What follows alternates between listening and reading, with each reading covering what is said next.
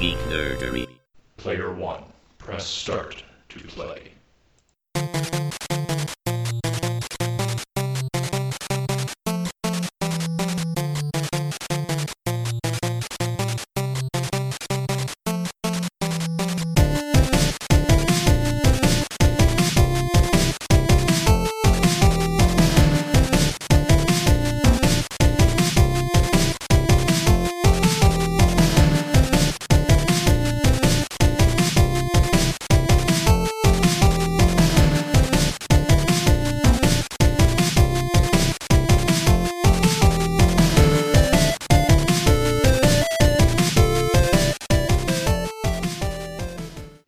Welcome to episode number seven of Graveyard Duck Podcast. Uh, as always, my name's Scott.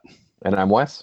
And Wes, this time this was your pick along uh, for an episode, and we're doing Metal Slug for, well, originally for the Neo Geo, developed by Nazca, published Mhm. by Nazca and SNK, released in, let's see if I remember this right, it's had several ports, but the original was in April of 96 for the Neo Right. Geo. And then Mhm.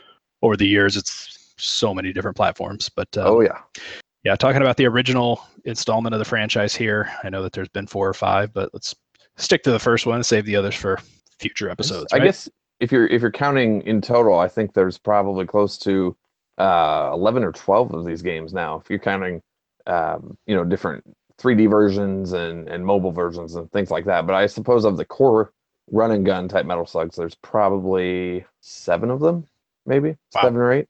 More than I thought. So- I, I knew that there were at least three because I have one and three. so, Okay. Yeah, um, Yeah, um, just to get into it a little bit, I guess uh, Metal Slug is is a game that I've always, you know, associated with the Neo Geo for for a long time. I don't remember specifically when I played it first, but um, you know, along with Fatal Fury and uh, Samurai Shodown, it was a game that I always saw in the Neo Geo uh, multi-cart uh, arcade cabinets, and I probably played Metal Slug X first, and then probably went back and found um, Metal Slug. It, they kind of the early ones kind of run together a little bit. At least one, two, and X all kind of have the same military sort of theme. But um, you know, Metal Slug is a game that I've played quite a bit um, for a long time. When I got my um, Neo Geo cabinet, probably 15 years ago or so, um, that one of the games that came with it was Metal Slug. It was a bootleg cartridge, um, so it didn't. The sound effects were kind of glitchy and stuff here and there, but um, you know, it's one that I've owned different ports throughout the years and, and constantly come back to. okay. Uh, yeah, this is. I'm not going to say that I'm new to the game, but I just I really don't have a ton of experience with it.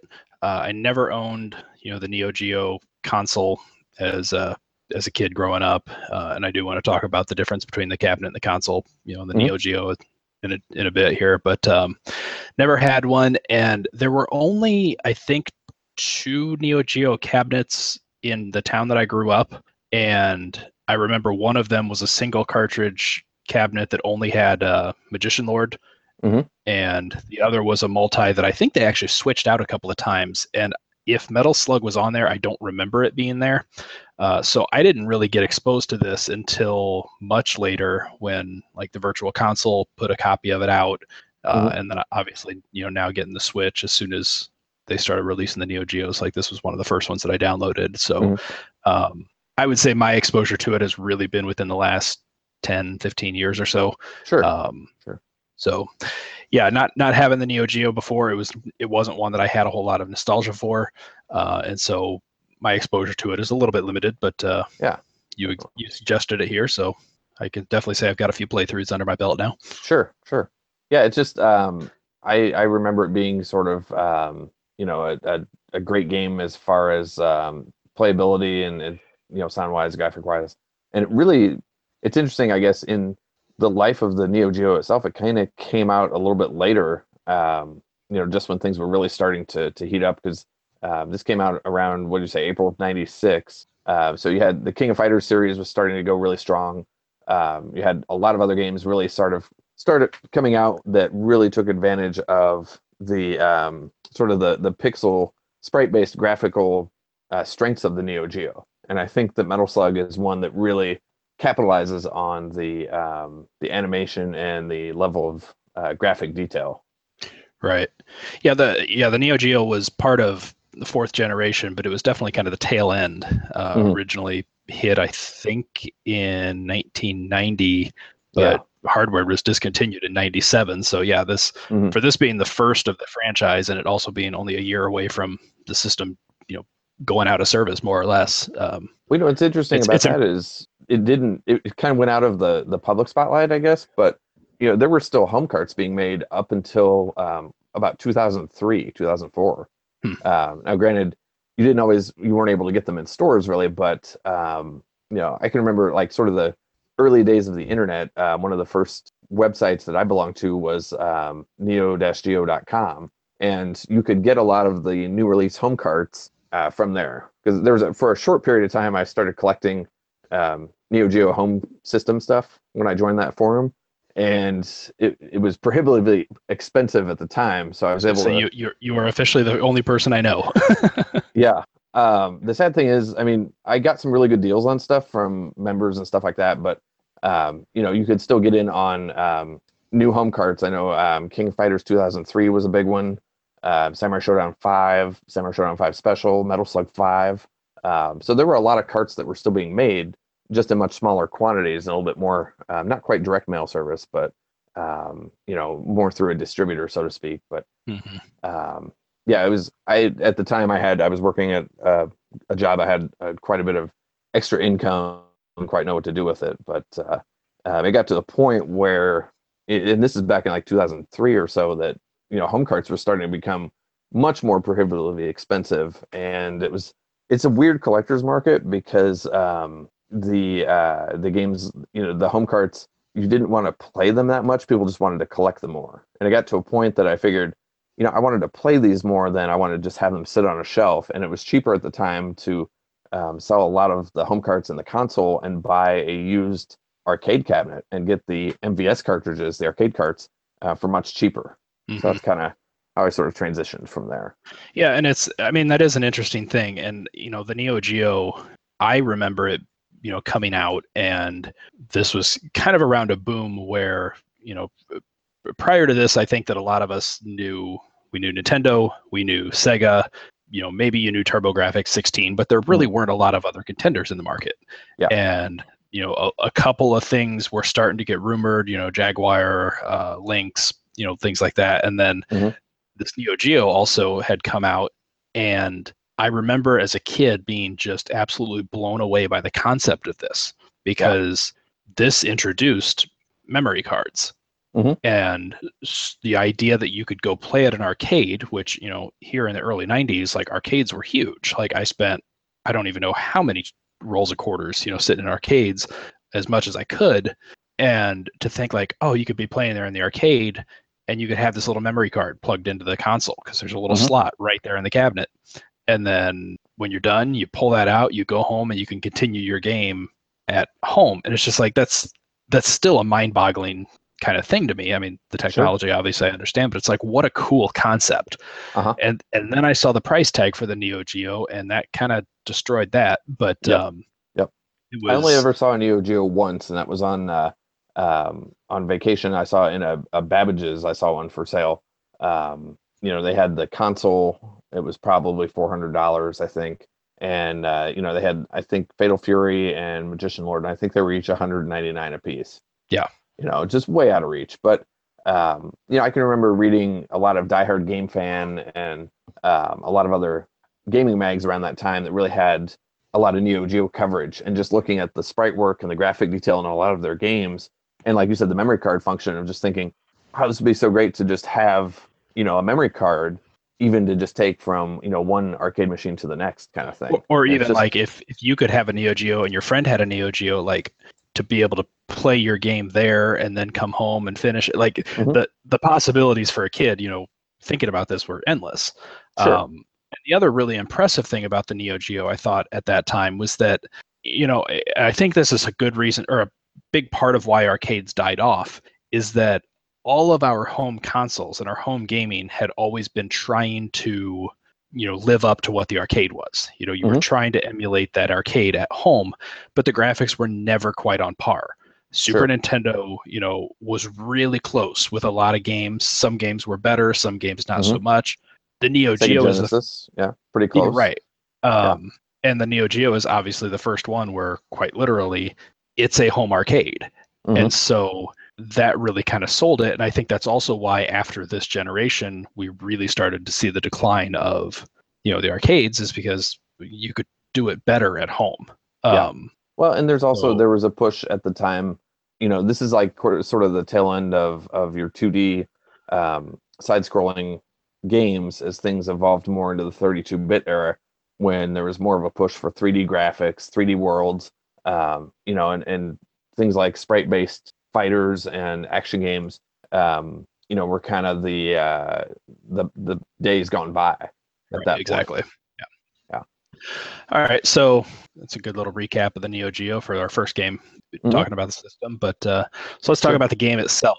Uh, we talked about kind of our early memories, but uh, I don't know. Obviously, you like this if this is one that you're kind of drawn to and you kind of keep Oh, coming back to. So, Yeah. Absolutely. what is it about this that uh, appeals to you? Um, there's quite a bit actually. Um, you know, obviously being a run and gun style Contra type game, uh, I always love those kind of games. But what really sets Metal Slug apart for me is the the level of detail and the um, the sense of humor of it and the, the graphics. I mean, yeah, you have this this war game where you're running through and you're shooting all these soldiers, but there's so much fine detail in the sprite work and the animation. Uh, whether it might be a soldier that's just you know, suntanning on a chair on a boat as you just blast a rocket into him, um, or it's you know two soldiers that are cooking a meal and there's a prisoner tied up next to them, and um, you know all of a sudden you show up and just kill everyone or you knife them, and um, just so Like- many little things. I like things. scuba divers with the rockets too. Yeah, yeah. Or you know you shoot a tank and the tank's about to blow up and the the door opens and the the driver starts to get out and you shoot him and this, the corpse just hangs over the top of the tank until it disappears. Yeah. Just little details like that. I mean, it's just it's it's funny and it's brutal at the same time, um, but it's got this this sick sort of sense of humor to it, which keeps me coming back. You know, I was really surprised by just the sheer amount of humor in it. Um, Uh-huh. It's it's a fun game regardless, but then yeah, the the farther you get into it, you just start seeing all these little things in there that's like, okay, this is just like funny to watch because yeah, like you're Mhm. saying, the the different uh, soldiers that you're killing are you know hilarious in their own little right. Um, Uh-huh. A lot of the little items that you pick up for points, uh, if you actually pay Yeah. attention to what a lot of those are, it's hilarious. Like Oh, sure. I think one of the first big point items you find is like a teddy bear that's worth like 10,000 points or something ridiculous like that. Mm-hmm. Yeah. There's love letters, there's puppies, there's, I mean, just all There's a sorts pile of, of poop that gives you ten points. You know. yeah. uh, All of the, the POW prisoners that you rescue. Mm-hmm. Yeah. Um, I mean, they're these old hermit looking men with, you know, boxer shorts on, which is sad that- in its own right until they like salute you and give you this big old grin and, Uh huh. you know, do a magic trick to pull a prize out for you. Like it's, Right. Yeah, they have that look like you know, like the Chuck Norris missing in action style Vietnam POW guy, and then you know here he just whips a uh, power up out of his pants or something and just runs off. Yeah. So Yeah, Uh, or every now and then if you if you wait too long to rescue them, uh, like once you've freed them, if you don't go up to them right away and a bomb like blows up by them, they'll like scream like a little girl and just go running off. yeah, there's just So- there's so much to it that uh, um, it's just it's great it, and it's fun to play. I mean, it. Um, I think the first game really has a nice balance of of difficulty and um, of fun to it. That um, it's not overly complicated. Um, it's not incredibly difficult, and I don't feel that it's very cheap as far as the way it's designed. I don't feel that it, it's de- designed to be a quarter muncher because the more that you play it, the better that you get at it. Um, you know, I, th- I think it's pretty balanced and fair, and especially out of most of the series, having played most of the uh, probably the first seven or eight games, I feel that this one it, it has about the perfect length to it, and it has about the perfect amount of difficulty to it. Yeah, I was able to get through this. I mean, realistically, about half an hour is all it Mhm. you know should Yeah. really take to get through six six stages. Um, Mhm. There there is definitely some difficulty, and I feel like there are a couple of spots where, yeah, you're not going to really survive this, you know, with any real uh, you know, high probability.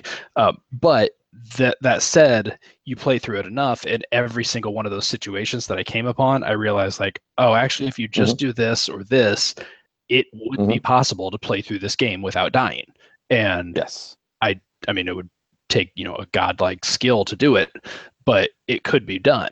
And I don't think that that's necessarily the case for a lot of you know coin op arcade games. Is that there's at least one Right. moment, two moments somewhere in there that is just like, yeah, you're gonna die here. Like there's no way around it. Mhm. Um, the There's giant red dragon. if you anticipate it. Well, I mean, I'm I'm thinking back to like the uh, D and D Tower of Mystara and Oh, sure. Shadow Mhm. Tower of Doom, Shadow of Mystara, like the red dragon that shows up, like he's just gonna kill you. Like there's Yeah. no way around that. You are going to die. That's true. but Yeah. um, or you just don't have the hit points or something. There's there's always Mhm. something to where it's just not quite possible. You're gonna get hit. Nobody's that skilled. Right. And this one does have a brutal difficulty in the sense of it's a one hit and you're dead. Uh, you get three lives per quarter, but um, but even so, like the screen is never so overwhelming that you just can't handle it. And if you're smart about what guns you have, if you're smart about using your bombs, and Mhm. if you have good reflexes, um, or even for that matter, using the metal slug, the tank, you know, Mhm. efficiently. Yeah. I think there are always ways that you could get through this. Uh, and luckily now, you know, with virtual consoles and things like that becoming more and more, you know, uh, prevalent, you actually could play this enough to have the experience to, you know, perfect it versus another roller quarters to the arcade and, you know, spend your life savings trying to get good at it. Right.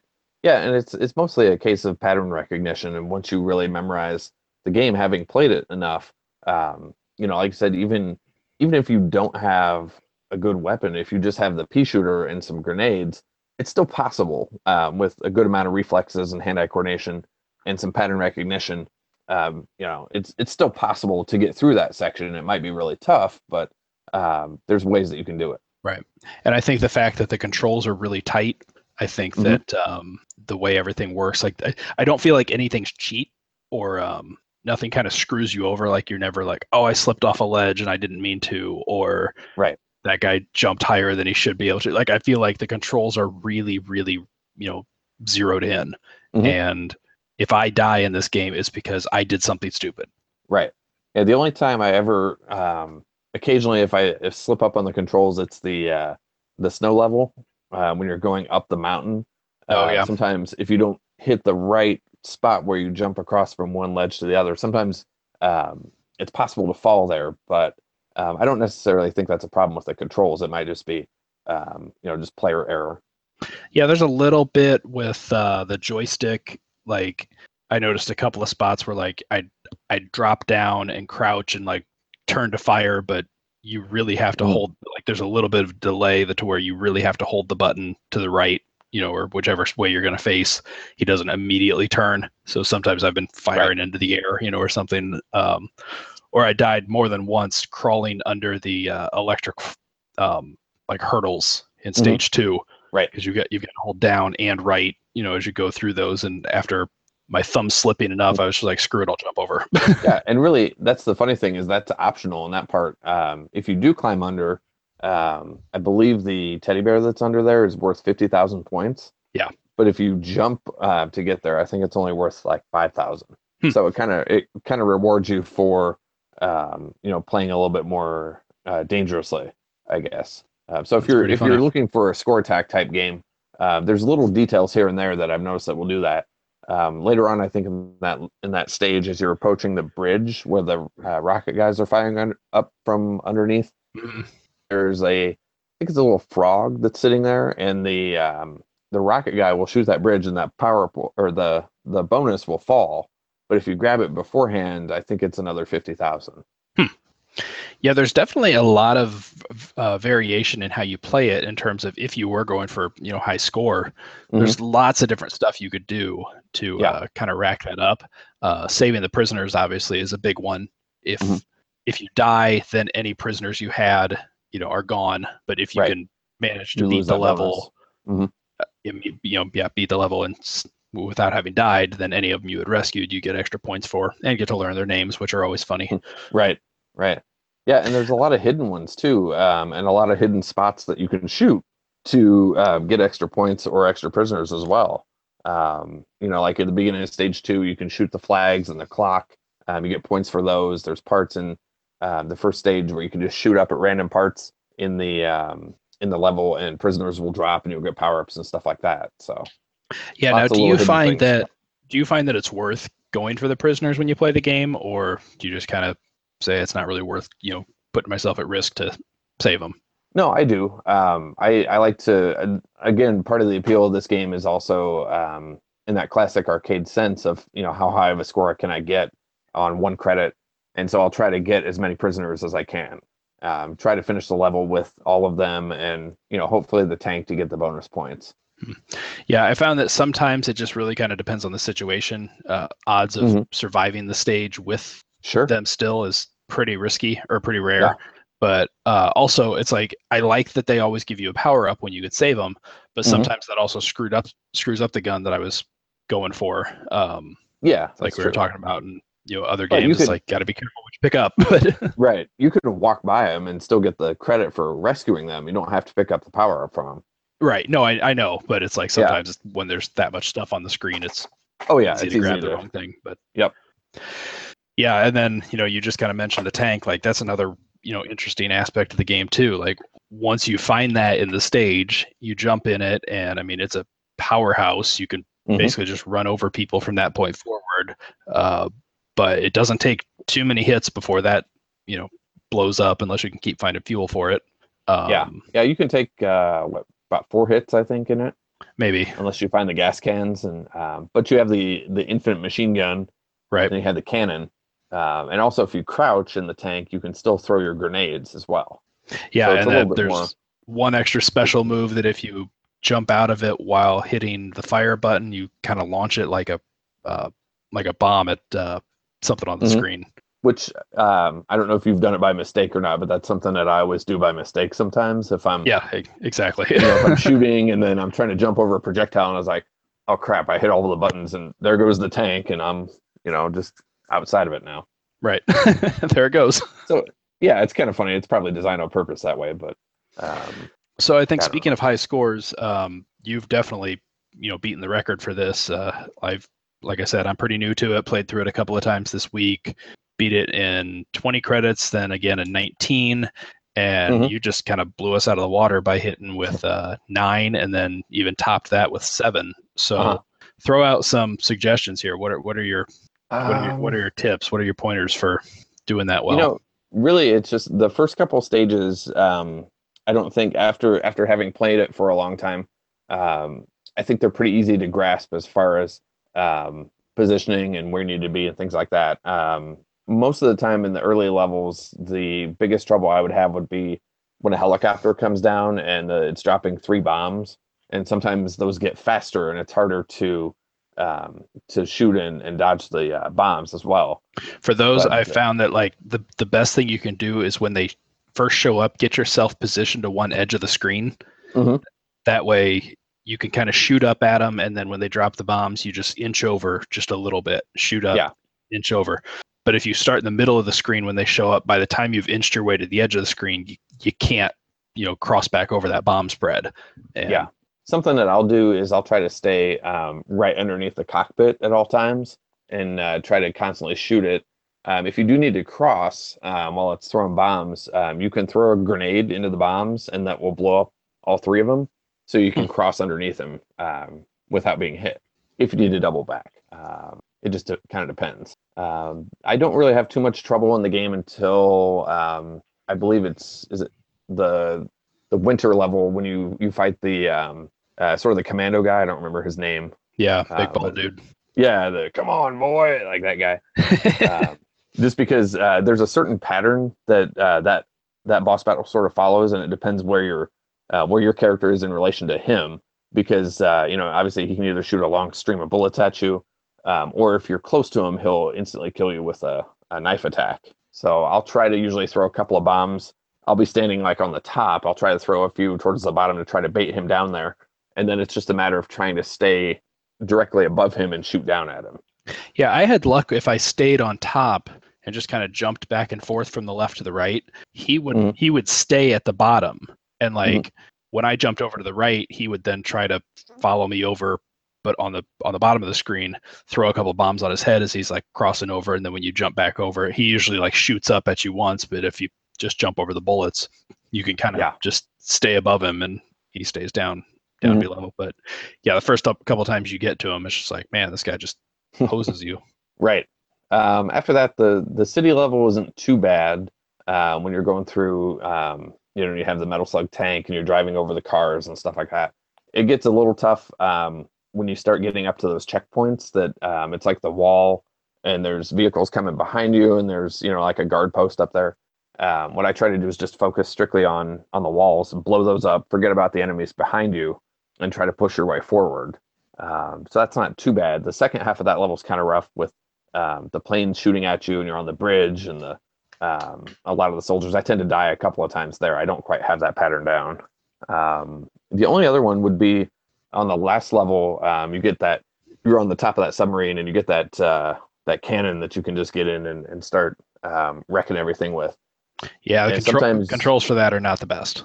It's a little weird. Um, once you kind of get the hang of it, it, it kind of swings back and forth just in sort of an opposite way of what you ex- would expect. But uh, there's times that you have to jump out of that to avoid the um, the bullets that are coming at you. So it's Right. a constantly a game of jumping back onto it, shooting, getting off of it, positioning yourself.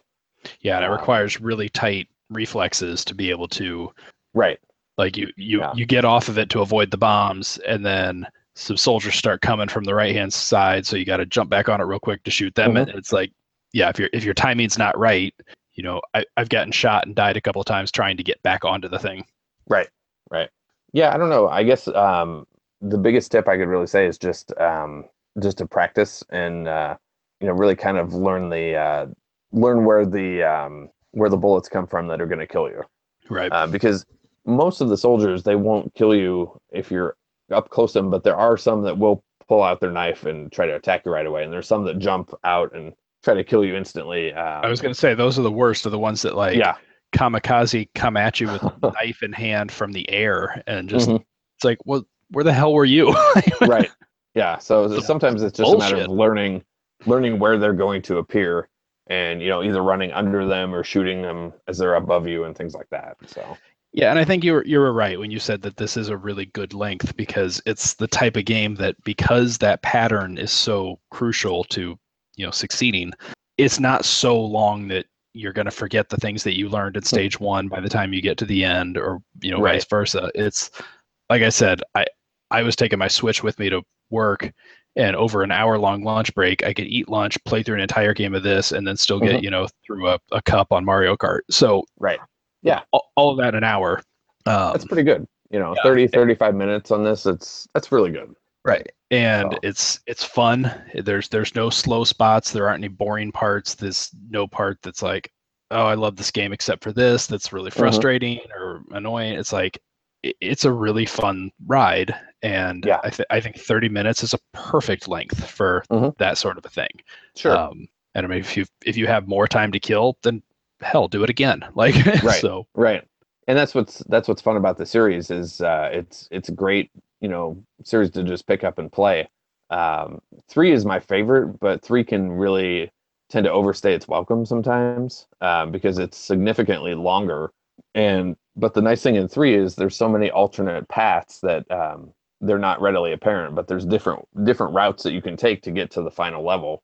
Uh, but that one you're looking at probably more 45 to maybe 50 minutes for a complete playthrough and the last level Okay. gets really really tough so um, you're going to average probably about 30 continues probably on metal slug 3 but Hmm. the first one like i said I, I feel like the first one is is balanced enough and it's uh you know just the right length that um it doesn't overstay its welcome um you know you can you can co-op it with somebody and just pick it up and play and uh, have a really good time i think that's one of its strengths Yeah, definitely. Um, okay, so I know we kind of already touched on it a little bit, but um, I do have a different feature that I want to do for our tips and tricks section this week because this Mhm. game just kind of warrants it. Uh, but before we do, we always talk about the differences, you know, regionally uh, between the games. And one of the things that I really like about the the Switch and the options that you get there is that it has the Japanese and the U.S. releases already Mhm. included. Um, so that's as far as my experience goes with the differences. So if you know more, feel free to chime in. Sure. Um, but playing the difference there, I mean, the biggest thing that I noticed, and maybe this is you know all there is, it's just the insane level of violence in the Japanese version. Yeah. Which I gotta say, it was interesting to put the Japanese version on because it's it was like having the blood code from Mortal Kombat all of a sudden. Mhm. Like Sure. you shoot somebody and there's just this giant squirt of blood coming out of them, Mhm. and they're also not quite as happy sounding when they die. Right. Um, and I, I got to say that after playing it, I I prefer the U.S. because Hmm. not that I you know like people laughing when they die, but it was just there was something more fun to it. Um, you hit somebody with a flamethrower and they you know just kind of scream and flail like a cartoon. Like I don't know, Yeah. that was enjoyable to me. but Right. Japanese Did you, version uh, reminded me that I was like murdering people. Well, you know, I mean, I don't know. Um, it's there's a way that you can turn on the blood code in the um, US version as well. I don't know Okay. if you messed with that at all in the settings, but No, I did not. um, what's interesting is a lot of Neo Geo games, the US versions were sort of censored versus what the Japanese versions were because, um, you know, like this game and um, Samurai Shodown, uh, most of that series, for instance, the uh, Japanese versions would always have the blood and the fatalities in, and the US version might not always have that. And what's interesting is, you know, in the arcade version, the operator had to, you know, turn that on or off. So, you know, you could toggle violence on or you can turn it off completely. But on the home system, the stock system by itself, most of the time it didn't have the blood or the, um, you know, the extra violence sort of added in. You had to uh, sort of mod your system with a uh, different BIOS chip to be able to select the um, the different types of uh, dip switches like the arcade had. So the blood, the violence, things like that. Hmm, interesting. The other thing that's interesting on the home versions, almost all of the um, most of the home carts, um, it, again played on a stock system, limited you to uh, four credits per side. So they weren't quite, at least on the AES Neo Geo, you didn't quite have unlimited continues on every game. You might have, you know, four credits and then it's back to the main screen, unless you modded your system. Right. But those Yeah, mods that's- didn't come out until much later. So Right. Yeah, I always wondered how that would play, and without having ever had the uh, Neo Geo home system, you know, and seeing how Hmm. that worked, I didn't know if the you know unlimited credits option was there or not. And um, so yeah, it, it depended on the game because certain games had sort of a not quite a console mode, but they had um, I don't remember which one specifically, but there are some that you know that would allow for unlimited credits, but um, the majority of them, from what I remember, just on a stock system would have you know four credits per side. So if you used up all four of your credits, you know you'd have to plug your controller into the second port and join in as player two right away you know, before you lost. To Nice. essentially give you eight credits, but um, it just depends on the game. switch your bandana color halfway through the game. You know. Yeah, yeah. Well, you know, but uh, the weird thing is with um, again talking about like Neo Geo prices and things like that, especially on the home system. Um, if you look it up, and the prices have been ridiculous anyway, but um, Metal Slug, the first one, is one of the most sought after games. Um, at least probably about ten years ago, it was still going for about probably thirteen to fifteen hundred dollars Yeah. for the cartridge, the case, and the manual. Um, but the problem is that with Neo Geo games, there's a ton of bootlegs out there, and it's really hard to spot um, fakes unless you open up the cart and look at the board to see the uh, the soldering work done. So it's kind of I don't know, kind of a gamble. Yeah, it's one of those unfortunate risks of um, or downsides to modern collecting of retro gaming. It's Yeah. As much as I love that there's been this Yeah. huge resurgence of you know love for retro gaming, it's at the same time making collecting and uh, you know owning some of that stuff at home just almost impossible. And I just Yeah. I hate that aspect of it because that's I don't know. It's never cost me a lot of money to have video Mm. games. You know, Yeah. we talked about inflation many times, but otherwise, this this is the stuff that was cheap, and this is the stuff that was you know accessible. And now all of a sudden, it's just like, no, Mm-hmm. Right. you're you're going to pay out the ass for all of these games that you know you remember from your childhood. So Oh, sure. But I think a lot of that too, um, at least on the the arcade side, I like I said, the the Metal Slug that I got with my um, cabinet was a bootleg card as well. So a lot of the bootlegs also came from I think the arcade side too, as as well. Um, you know, as as a alternative either for operators to get a cheaper cart for their arcade, or you know, obviously the uh, the multi cart bootlegs were a huge thing for a while. You know, where it said like 196 games in one or something like that. Um, so I mean, it's just it's just something that it's always been there, but it's been um, it, it gets harder and harder to spot as the Right. technology gets better, the bootlegs get better. Right. Sure. Um, you know, Well, I mean, hell, with the way emulators are now, like it's almost well, depending on what you're working with, like almost impossible to distinguish between an emulated game versus a, a Mhm. you know real one. Like the it's it's running the same engine, the same processor, the same program. So Yeah.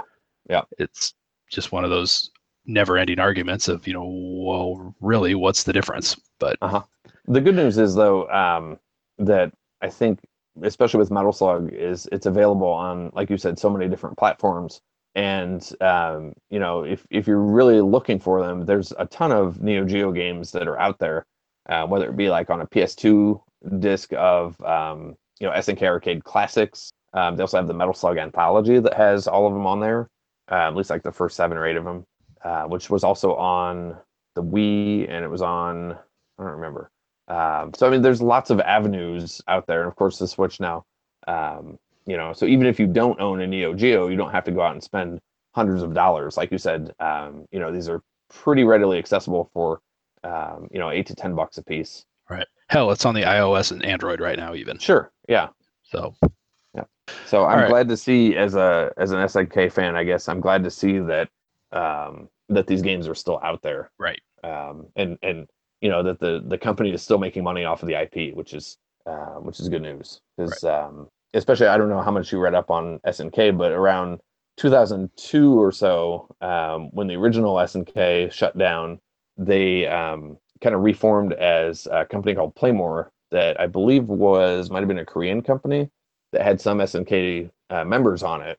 So then um, Metal Slug 4 got farmed out to um, a company called Noise Factory, who they ended up just kind of copying, using a lot of the original art assets. And um, it's more of a ROM hack kind of a game where it's not Okay. quite original. Um, it's not it, it's not my favorite of the series, but um, they also put out a couple other games. Um, Playmore did, uh, I think, King of Fighters 2002 and 2003, um, and a couple other games. And then after that, I think they rebranded a couple years later as SNK Playmore, and then now it's kind of back to SNK. I think some of the original, um, the original people have kind of got back together and you know sort of reformed the company, bought the original rights back and stuff like that. So um, it's cool to see that you know the company has not quite faded into obscurity, but has sort of survived this um, roller coaster of um, you know kind of in and out of of the spotlight. Well, and and the Neo Geo would have been, you know, of all of those retro gaming systems, you know, third and fourth generation being kind of my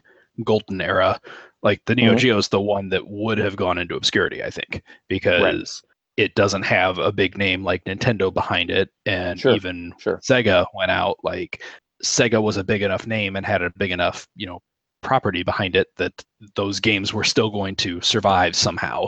Mhm. Um, but you know, yeah, the Neo Geo was the one because the price point was so high when it did come out. Sure. It's the kind of thing that you know, yeah, a decent number of people remember it, but I'm willing to bet that there's a whole lot of people from that era that you know never actually touched a Neo Geo game. So Mhm. if they never see an SNK game again, well, where's the big loss? Um, Right. And I would say the same thing with the uh, TurboGrafx 16 as well, the PC engine. definitely, definitely, Um, yeah. You know, where it's like we didn't have a lot of exposure to that unless you actively sought it out, or you know, if you wanted to be that one kid in the neighborhood that had the obscure system that nobody else had. You know, and you might have like five or six games, but they're getting games constantly, um, and that was no fun. You know, growing up, if you had the so the system that nobody else had, nobody wanted to trade games with you. But uh, you know, Nobody um, could trade games with you. right right um so i don't know it's just it's interesting because there's so many uh, like you said there's so many games that you know maybe people haven't been exposed to. And in a lot of these cases they're really good games. Or you know like i said with you know metal slug it's it's got a sense of humor and it's got you know this level of detail that you just don't see this in modern games anymore. I mean as as far as um, sprite work goes you know obviously um, good sprite designers are not nearly as prevalent as they once were. So that's what kind of gives these games sort of a timeless feel in that um, you know they they have a, a it's they're labors of love, I guess is what I'm trying to say, where people have really poured a lot of attention and detail into the design of these games, and uh, I think that you know I think that what is what makes them hold up. Definitely. All right, so let's get into a uh, modified tips and tricks section real quick before we Sure. kind of wrap it up and give our final recommendations. Tips and tricks. Okay, so what I wanted to do here, because this is the kind of game, as I was trying to think of what tips or tricks we could come up with, um, it, it, it occurred to me that this is the kind of game that's hard to really give too much suggestions because you know this isn't the kind of game where you're struggling to to get to the end. Um, because we're talking about you know these coin op um, quarter muncher type games really as long as you have another quarter you can get through any challenge that there is Mhm. and you you put the coin in you immediately start right back where you were and hell they even give you 10 bombs again and uh, a new weapon. So your score gets reset but you just kind of keep on moving through. So as i was kind of thinking about this i was like okay with the advent of you know a lot more home you know virtual consoles you know games like this coming out on you know the wii the wii u uh, and now the switch you know taking full advantage of the neo geo and we're getting already you know 20 plus titles available for purchase there i think we're going to start seeing more and more games like this become available in the home. And so i wanted to or what i wanted to do is just kind of have a discussion and pick your brain about when it comes to this style of game um, one that theoretically you're playing at home or even if you are playing it at the arcade and you know we're all adults now we have conceivably more than five dollars to go to the arcade with if we want to. Mhm. um, what's the appeal to playing a game like this now considering the challenge is more or less stripped away because all you got to do is hit that button again and you Mm. can just keep going? Is is there still a good replay value for this kind of thing? What's the challenge? What are things that you can do to kind of keep it fresh? And are these relevant and are these worth people downloading now or is this just kind of a novelty that you play it once and that's kind of all you want so i know would that's a lot of, that's a lot of questions there at once but yeah, I would absolutely say that there's um, still a lot of relevance in um, in coin op arcade games as far as uh, um, playability, and it goes. There's several different ways that they can go. I think um, you know if you're if you're playing by yourself, I think you're going to have to challenge yourself to either try to play it on as few continues as possible, um, or try to go for a high score and try to you know uh, clear it on one credit if you if you want to. But um, I think another enjoyable aspect of it, like we've talked about with the length, is um, as far as a co-op game. You know, if you have somebody, you know, you're just hanging out with somebody and um, you guys are playing games. I think these kind of games are great to just pop in, you know, 20 or 30 credits, hand somebody a controller, and just play through the game. Um, I think it's it's sort of a fun way, and especially it depends on.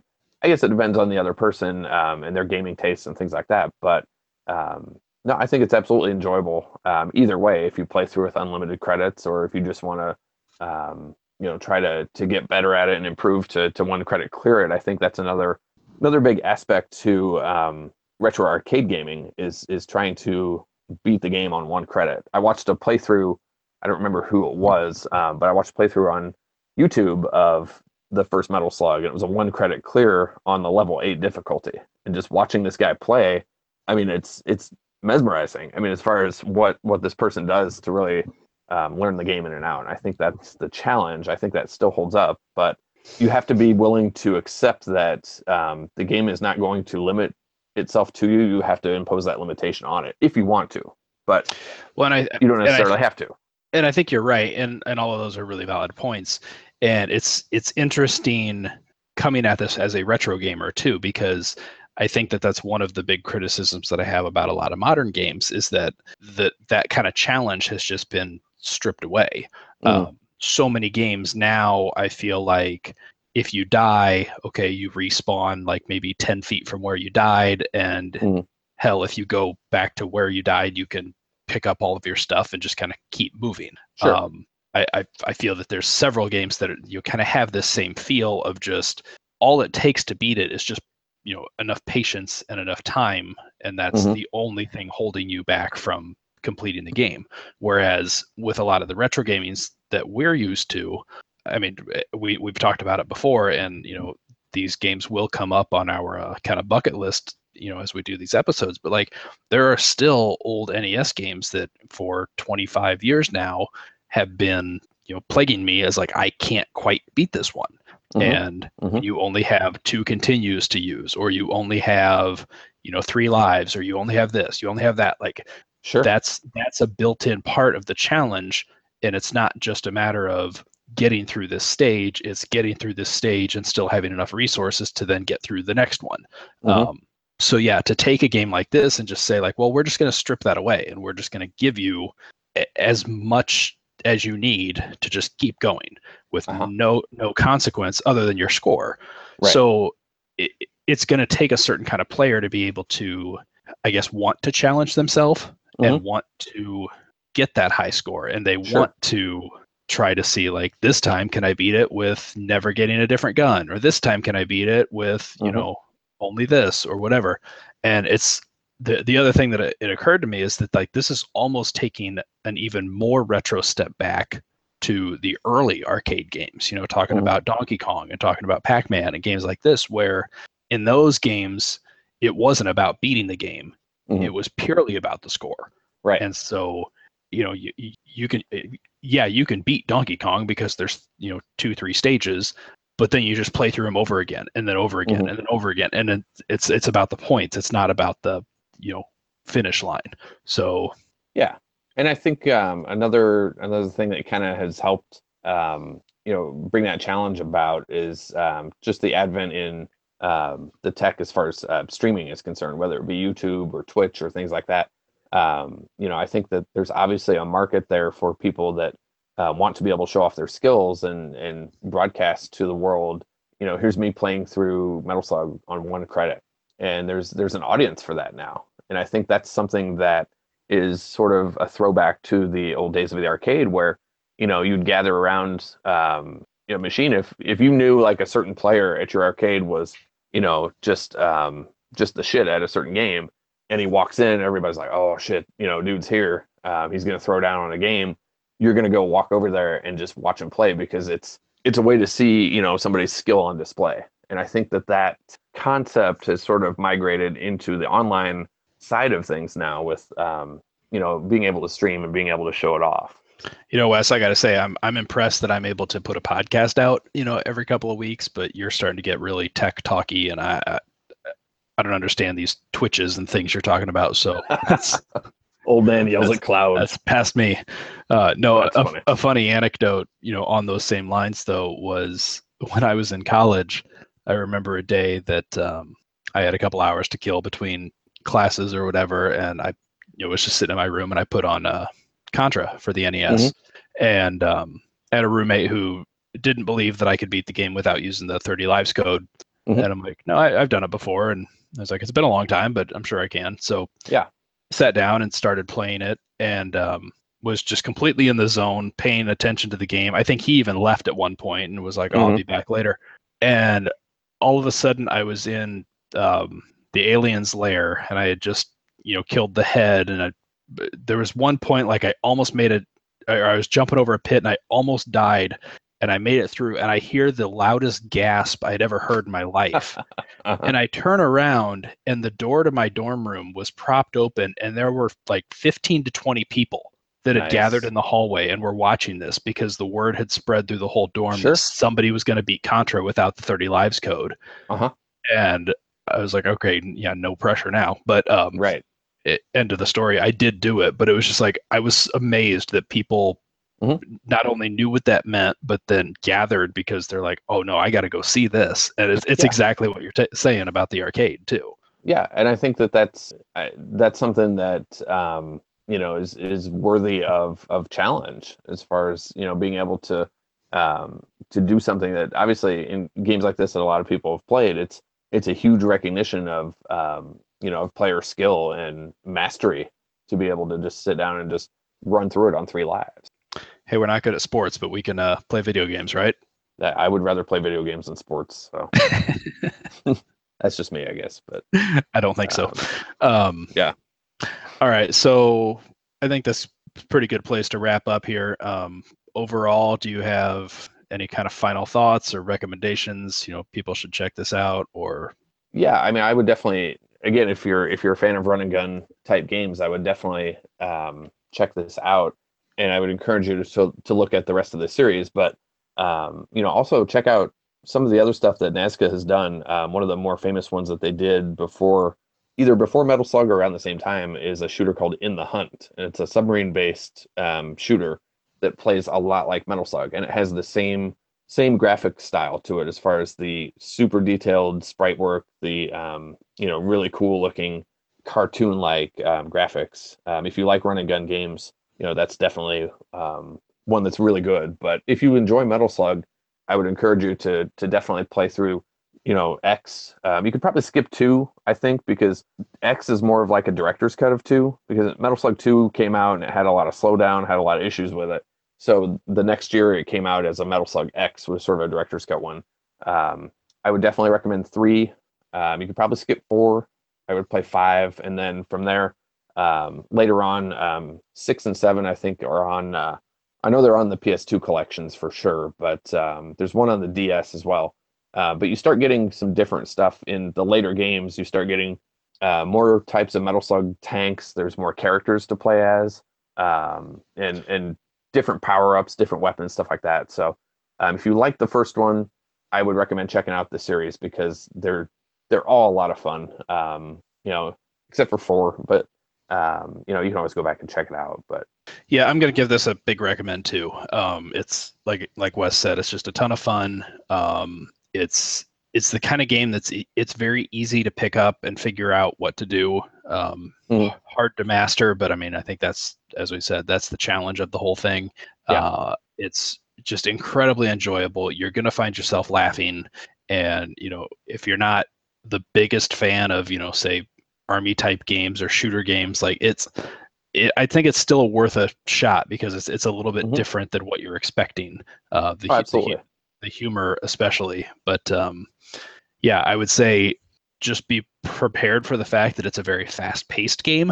Um, mm-hmm. We've kind of been comparing it to games like Contra or something like that, which I feel like is a much you know slower, much more controlled game. Like this has a lot more chaos factor to sure. it. But um, yeah, if you've got the reflexes and enjoy that kind of thing, like I mean, there's nothing to lose, and because it's so readily available nowadays mm-hmm. with um, you know all the virtual consoles and everything else, like we said, I mean, less yeah. than 10 bucks you can get this either on an anthology or a virtual download or something. So yeah. Um, and it's definitely worth too, because we might not have been as exposed to it you know in the us but i know in japan metal slug is sort of um, ubiquitous with like candy stores and um, convenience stores as far as you know either having the arcades in the shop or having a couple of cabinets outside the shop. Um, i know from just watching a lot of game center cx episodes that um, 99% of the time there's always a metal slug 1 cabinet um, at one of the stores. So i think it's interesting to see you know that sort of that side of it that you know if you grew up in japan in the 80s and 90s you probably saw this game everywhere. I mean it was probably you know the equivalent of what we would equate to pac-man almost. Um, but you know over here we didn't quite have that same exposure. Yeah.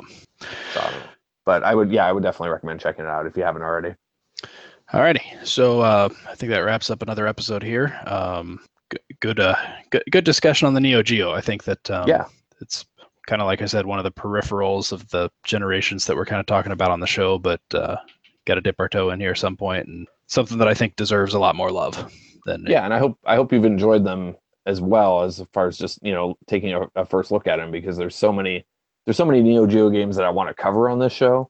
Right. Um, so I'm I'm hoping that uh, you know that that enthusiasm sort of carries over. But again, it's interesting, um, you know, kind of seeing somebody that's approaching the game for the first time versus somebody that's played it quite a bit too. So I like I like seeing that contrast as well.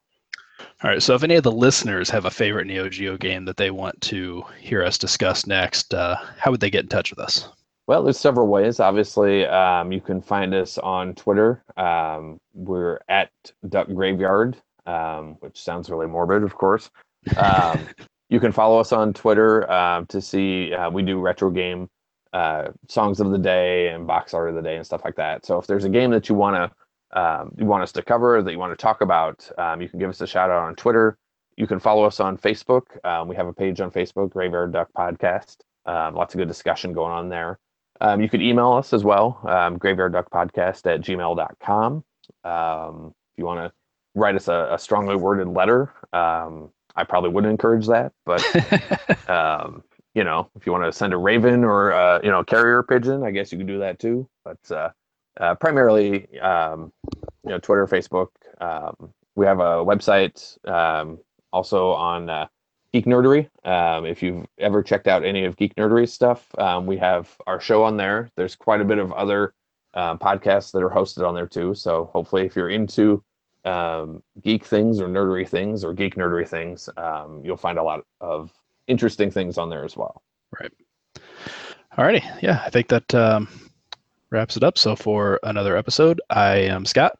And I'm Wes. And in this case, uh, be sure to watch how many credits that you have um, when continuing, because nobody likes to run to the change machine to get four more quarters and see the continue screen blink out.